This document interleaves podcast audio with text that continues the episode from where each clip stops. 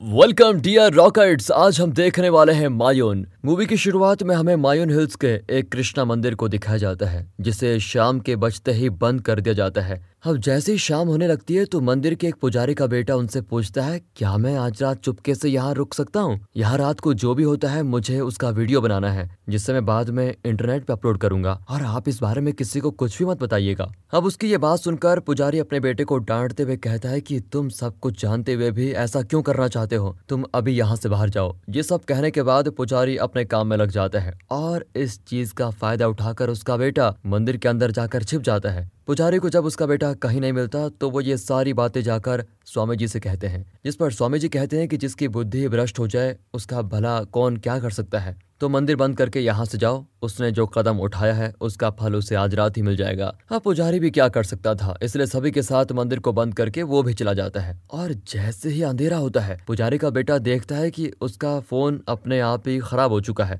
इसी दौरान वो यहाँ पता नहीं क्या देख और सुन लेता है कि पूरी तरह पागल हो जाता है, जिसके साथ ये सीन होता है कट अगले सीन में हमें एक टीवी न्यूज़ के ज़रिए पता चलता है कि बीते कुछ दिनों में कुछ आर्कियोलॉजिस्ट की मौत हो रही है, जिन्हें कौन मार रहा है, इसका कुछ भी पता नहीं है। ये सभी आर्कियोलॉजिस्ट पुरानी और कीमती मूर्तियों की खोज करने के साथ उन पर काम करते थे। बात की जाए इन मूर्तियों की तो इन्हें देश के बाहर की ब्लैक मार्केट में काफ़ी ज़्यादा स्मगल किया जाता है। इसके बाद हमें अर्जुन को दिखाते हैं, जो की बहुत ही आराम से चेस के गेम को जीत लेता है, जो देखकर सभी उसकी तारीफ़ करते हैं। और यहाँ हम जान पाते हैं की अर्जुन एक आर्कियोलॉजिस्ट है, और जब उससे पूछा जाता है की आखिर आपने इतने आराम से ये चेस का गेम कैसे जीत लिया? अर्जुन कहता है कि चेस के गेम को जीतने के लिए हमेशा सामने वाले की चाल का पता होना चाहिए। ये पता होना चाहिए कि उसके दिमाग में क्या चल रहा है। और जब सामने वाला उम्मीद भी ना करे तो हम सीधा उस पर हमला कर देते हैं। यही चीज़ें हैं जो हमें चेस को बेहतरीन तरीके से सिखाती है। अर्जुन उन सभी को इसके बाद एक खंजर दिखाता है, जो की करीब 500 साल पुराना है, और ये खंजर इन्हीं लोगों ने ढूंढ कर निकाला है। पर ये किस पीरियड का था, ये उन्हें अभी तक पता नहीं होता। इसलिए अर्जुन उन्हें इन सब के बारे में बता रहा होता है। दूसरी तरफ़ मर रहे आर्कियोलॉजिस्ट के केस में पुलिस ऑफिसर की एक मीटिंग होती है, जिसमें बताया जाता है कि ये जो मौतें हो रही है, इनका पुरानी मूर्तियों से कुछ न कुछ ताल्लुक तो ज़रूर है। जो भी उन लोगों के हिसाब से नहीं चलता, उससे ये लोग रास्ते से हटा देते हैं। इन मूर्तियों को बाहर के मार्केट में बेचने का काम सैन फरारो नाम का एक आदमी करता है। अगर हम उसे पकड़ लेते हैं तो ये पूरा गैंग ही हमारे सामने आ जाएगा। साथ ही हम उन मूर्तियों को भी रिकवर कर लेंगे, लेकिन सैन फरारो को पकड़ना इतना आसान नहीं होगा। उसे किसी तरह इंडिया आने के लिए मजबूर करना होगा। इसके बाद हमें देवराज को दिखाया जाता है, जो कि एक मूर्ति को लेकर मोहन नाम के आदमी के पास आता है। देवराज मोहन से कहता है की मुझे इस मूर्ति का दाम जानना है, और साथ ही ये भी की ये कितनी पुरानी है। इतना कहकर वो चला जाता है। फिर मोहन उस मूर्ति को एक ब्रश से साफ़ करने लग जाता है, की तभी अचानक से उसका दम घुटने लगता है। और ये देखकर देवराज गैस मास्क लेकर अंदर आता है। और हमें दिखाया जाता है कि देवराज ने उस ब्रश में ऐसा लिक्विड मिलाया था जो कि इतना जहरीला है कि वो हवा में घुलते ही वहाँ मौजूद सभी लोगों की जान ले लेता है। यहाँ मोहन की मौत हो जाती है और उसकी जान देवराज ने इसलिए ली क्योंकि मोहन ने उसे डबल क्रॉस करने की कोशिश की थी। इसके बाद हम देवराज को एक मंदिर में देखते हैं, जहाँ के पंडित को वो अच्छी दक्षिणा देता है। साथ ही वो इस मंदिर को साफ़ करने का काम भी फ्री में करने को तैयार है। इस दौरान देवराज पंडित जी से कहता है कि आप मुझे मंदिर की मूर्ति दे दीजिए, जिसे मैं अच्छे से साफ़ करके पहुँचा दूँगा। अब पंडित जी को विश्वास हो चुका है कि देवराज एक बहुत ही अच्छा आदमी है,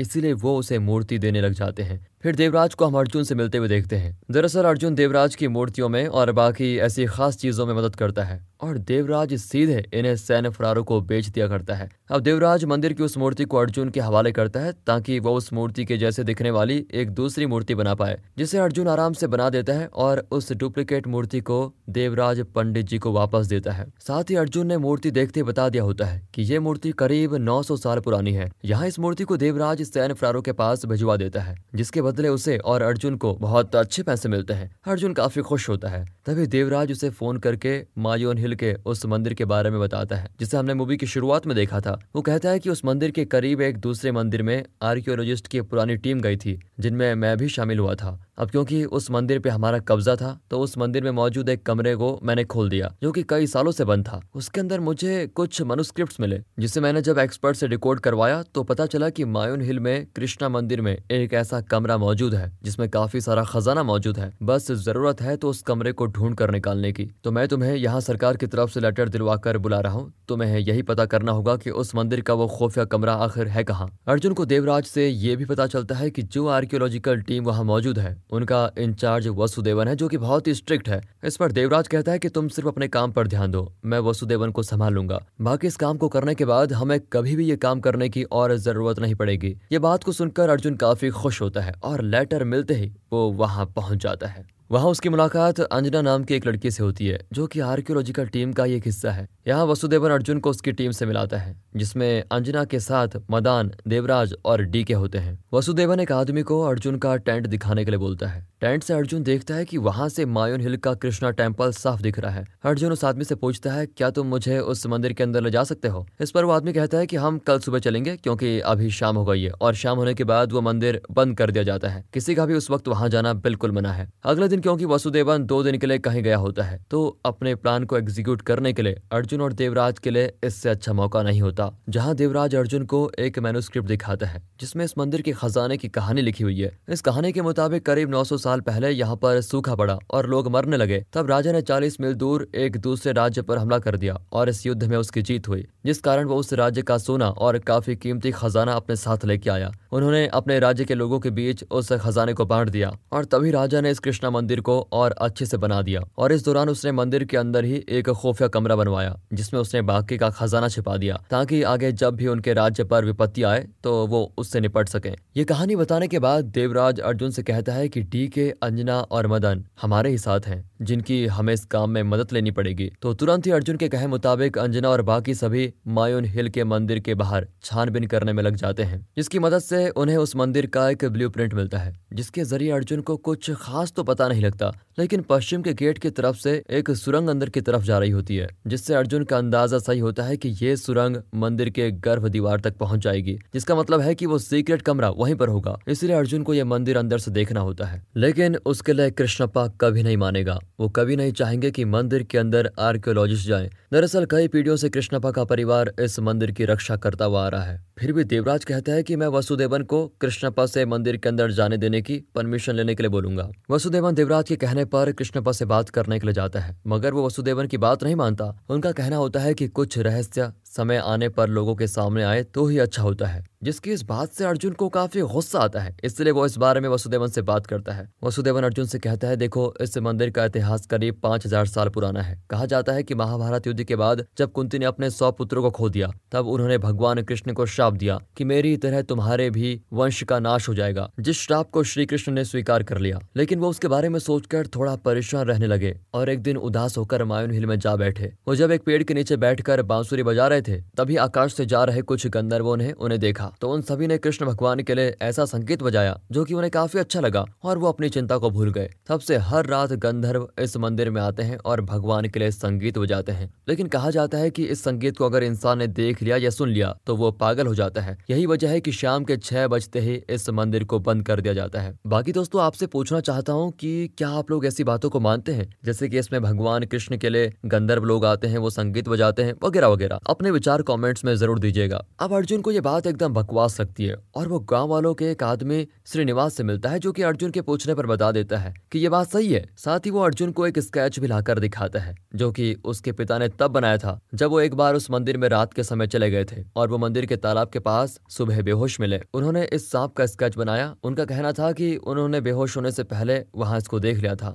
फ़िलहाल गाँव में एक फेस्टिवल मनाया जा रहा होता है, जिसमें चार मटकियों को लटकाया जाता है और जो बच्चे कृष्णा बनते हैं, उन्हें उनमें से एक मटकी को तोड़ना है। अब क्योंकि इनमें से तीन मटकियाँ खाली हैं और सिर्फ़ एक में ही मक्खन होता है, जिस बारे में उस बच्चे को कुछ नहीं पता होता। इसके बावजूद वो उसी मटकी को फोड़ता है, जिसमें माखन मौजूद होता है। ये फेस्टिवल हर साल मनाया जाता है और एक भी बार गलत मटकी नहीं फूटती। गाँव वाले अर्जुन से बताते हैं कि भगवान श्री कृष्ण ने जब से मथुरा को छोड़ा, तब से उन्होंने बांसुरी नहीं बजाई। मगर काफ़ी दिनों के बाद मायून हिल पर उन्होंने आखिरी बार अपनी बांसुरी को बजाया और फिर उन्होंने उस बांसुरी को मंदिर में छोड़ दिया, जिसके बारे में कहा जाता है कि जिस कालिया नाग के ऊपर श्री कृष्ण ने नृत्य किया था। वही मंदिर के अंदर उस बांसुरी की रखवाली कर रहा है। ये सारी बातें अर्जुन के लिए काफ़ी ज़्यादा चौंकाने वाली होती है। पर उसे अपना काम तो करना ही है। इसलिए वो मंदिर की दीवारों पर कुछ रिसीवर्स लगा देता है ताकि वो उस आवाज़ को सुन पाए, जो लोगों को पागल बना देती है। और साथ ही वो मंदिर में दर्शन करने के बहाने उसके अंदर जाता है। जहाँ वो अपने फ़ोन के ज़रिए एक मक्खी जैसे ड्रोन को कंट्रोल करके मंदिर को अच्छे से स्कैन करता है। साथ ही वो जब रात में रिसीवर के ज़रिए उस आवाज़ को सुनने की कोशिश करता है तो रिसीवर खराब होने से पहले अर्जुन को बहुत ही ज़्यादा फ्रीक्वेंसी की आवाज़ आती है। वो आवाज़ इतनी तेज होती है कि अर्जुन भी उसको सह नहीं पाता। फिर वो रात में बाहर आता है, जहाँ वो कृष्णप्पा के बेटे को झोले में कुछ लेकर जाते हुए देखता है। और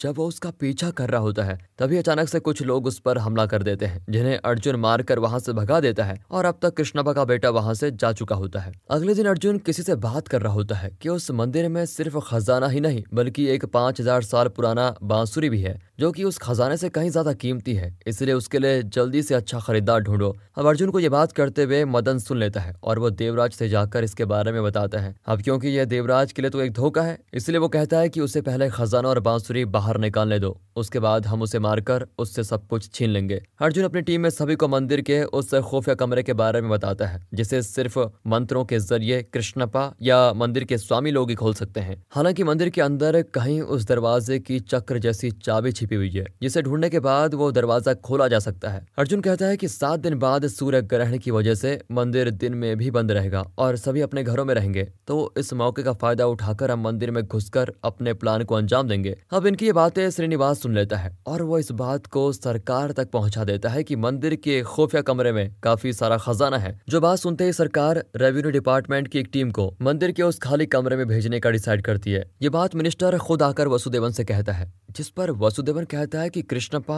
और यहाँ लोकल पब्लिक आपको ऐसा कोई भी कदम नहीं उठाने देगी। मिनिस्टर का कहना होता है कि तुम उसकी चिंता मत करो, हम संभाल लेंगे। तुम बस मेरे कृष्णप्पा से मीटिंग करवा दो। अब इस बात की वजह से अर्जुन का पूरा प्लान चौपट हो चुका होता है। इसलिए वो डिसाइड करता है कि हम आज रात को ही मंदिर के अंदर जाएँगे, जो कि छह बजे बंद हो जाता है और सुबह फिर छह बजे खोला जाता है। इसलिए हमें इसी बारह घंटे के अंदर वो चाबी ढूंढनी होगी और साथ ही खजाना लेकर वहाँ से निकलना होगा। देवराज कहता है कि ठीक है, उस दुकान में मैं वसुदेवन के साथ रहूँगा ताकि उसे मुझ पर कोई शक न हो। देवराज अर्जुन से कहता है कि तुम सारा माल मंदिर से निकालने के बाद सीधा उस अड्डे पे आ जाना। दरअसल देवराज ने सैन फरारों को कॉल करके बांसुरी के बारे में बता दिया होता है और वो खुद उसके लिए यहाँ पर आने वाला है। वहीं देवराज अर्जुन को मारकर सब कुछ निपटाना चाहता है। अब जल्द ही वो रात भी आ जाती है और सभी मंदिर के पश्चिम की दीवार से मंदिर के अंदर दाखिल होते हैं। अब पहले इन्हें चाबी को ढूंढना होता है। उसके लिए अंजुना गरुड़ की मूर्ति के पास की दीवार पर एक लिखी हुई भाषा को डिकोड करती है, जिससे उसे तेलुगु में लिखी हुई एक पहली मिलती है और उस पहली में ये लिखा है कि गंधर्व कहाँ से प्रकट होते हैं और कहाँ जाते हैं। फिर कहाँ वो संगीत बजाते हैं। इसमें मंदिर के बारे में भी कई बातें लिखी हुई है। जिससे ये साफ़ होता है कि उस चाबी के बारे में क्ल्यू इन्हें मंदिर के अंदर ही मिलेगा। इसलिए अर्जुन डी के मदन और अंजना को अलग अलग रास्ते में क्ल्यूज ढूँढने के लिए भेज देता है। इसके बाद हम देखते हैं कि डीके को वहाँ गंधर्व स्त्रियाँ दिखाई देने लग जाती है।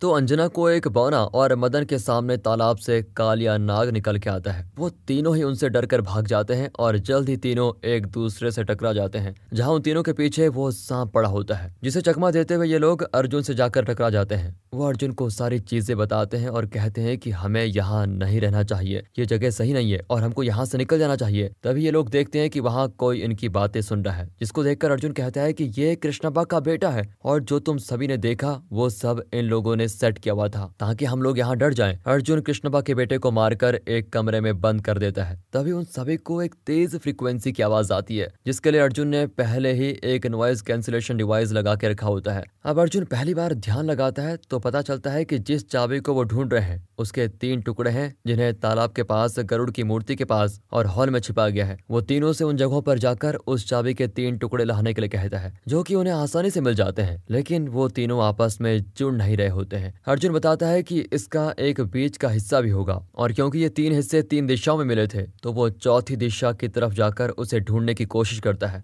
जहाँ काफ़ी अंधेरा है। इसलिए अर्जुन एक बड़ा सा कपूर जलाने के बाद दीवार पर बने कृष्ण भगवान की प्रतिमा के पास सभी से उस चौथे टुकड़े को ढूँढने को बोलता है। मगर काफ़ी ढूँढने के बाद भी वो उन्हें मिलता नहीं और सभी एक तरफ़ से हार मान चुके होते हैं। पर तभी अचानक से चाँद की रोशनी उस जगह को रोशन कर देती है और उस चाबी का टुकड़ा भगवान के पैरों के पास ही चमकने लगता है, जिसे अर्जुन वहाँ से निकालकर उस चाबी के बीच लगा देता है और उसके लगते ही चाबी जुड़ जाती है। अब इनके पास बस तीन घंटे बचे हुए हैं। इधर वसुदेवन जाकर, कृष्णप्पा से जाकर मिलता है। कृष्णप्पा भी मंदिर के उस कमरे को सुबह होते ही खोलने के लिए तैयार है, क्योंकि उसके गुरु ने उससे बोला था कि कभी कभी तुम्हें जो हो रहा है उसे होने देना चाहिए, ये भगवान का ही है। ये बात सुनकर देवराज अपने आदमियों को कॉल करके कहता है की तुम लोग गोडाउन में पहुंचो, क्योंकि सैन्य फरारो वहीं पर आने वाला है, और साथ ही अर्जुन भी माल लेकर उस जगह पहुँच जाएगा तो उसे देखते ही खत्म कर देना। दूसरी ओर अर्जुन सभी के साथ में मंदिर में जाता है, जहाँ वो लोग चारों तरफ़ उस कमरे को ढूँढने की कोशिश करते हैं, पर इन्हें ना तो कमरा मिलता है और ना उन्हें वहाँ कोई होने का सबूत मिलता है। अर्जुन तभी भगवान की मूर्ति के ऊपर देखता है तो उसको एक मटकी जैसा स्ट्रक्चर दिखाई देता है,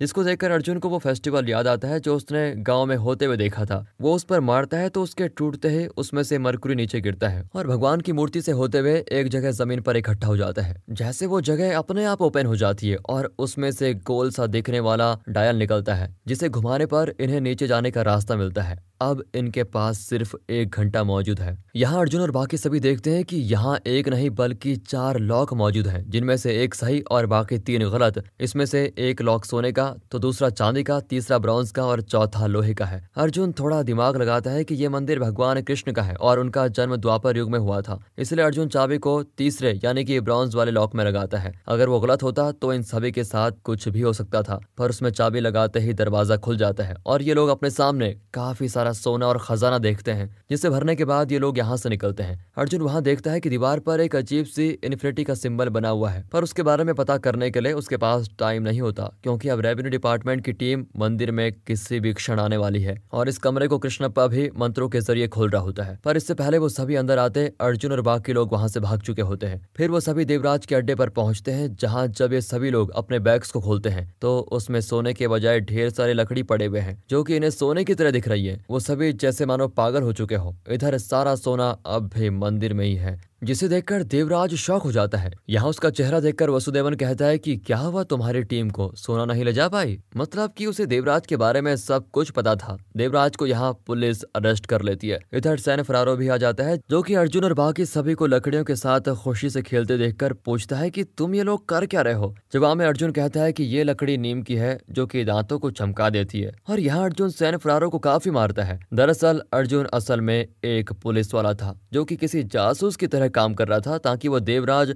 और सैन्य फरारो को रंगे हाथों पकड़ ले। अब सभी के पकड़े जाने के बाद वसुदेवन, जो कि आई यानी कि आर्कियोलॉजिकल सोसाइटी ऑफ़ इंडिया का ऑफिसर है, वो अर्जुन से पूछता है कि ये सब तुमने कैसे किया? जिसके जवाब में अर्जुन बताता है कि डी के अंजना और मदन को मंदिर के अंदर पहुंचाते ही हलुसिनेशन होने लगे और जो चीज़ असल में नहीं है, वो भी उन्हें दिखाई देने लगी। साथ ही इस हलुसिनेशन में वो दूसरे की बताई बात को भी सच मानकर उसे देखने लगे और इस चीज़ का फ़ायदा उठाकर मैंने उन्हें कृष्णपा के बेटे को दिखाया और बताया कि ये सब उसी का किया धराया है, जबकि वो तो वहाँ था भी नहीं। बाकी रही बात तो मैंने लकड़ी को उन्हें सोना बताया और सोने को लकड़ी, जिस वजह से सोना सामने होने के बावजूद भी वो लकड़ी उठा रहे थे। बाकी रही बात गंधर्व के संगीत की तो वो तो बजा ही नहीं, क्योंकि मैंने वहाँ नॉइज़ कैंसिलेशन डिवाइस लगाई थी। वो ठीक बारह बजते ही अपने आप ऑन हो गई, पर जब कोई आवाज़ ही नहीं मिलती तो ये डिवाइस तीस सेकंड्स के अंदर अपने आप ही बंद हो जाता है, और यही उस दिन हुआ था। साथ ही ये जो हलुसिनेशन हो रहे थे, इनकी असली वजह मंदिर के अंदर रात में खिलने वाले सोमवली के फूल थे, जो दिन में नहीं खिलते। इनकी महक से इंसान को हलुसिनेशन होने लग जाता है। और मैं इसके प्रभाव से इसलिए बच गया, क्योंकि मैंने पता किया था कि जब सुबह कृष्णप्पा या उनके परिवार का कोई भी मंदिर खोलने के लिए जाता तो वो मायून की पहाड़ी पर पाए जाने वाले एक पौधे का काढ़ा पीते हैं, जिससे उन पर सोमवली के फूलों का कोई असर नहीं होता। और यही वजह थी कि उस दिन मैंने कृष्णप्पा के बेटे का पीछा किया था, जिसके बैग में मैंने कुछ पत्तियाँ देखी थी।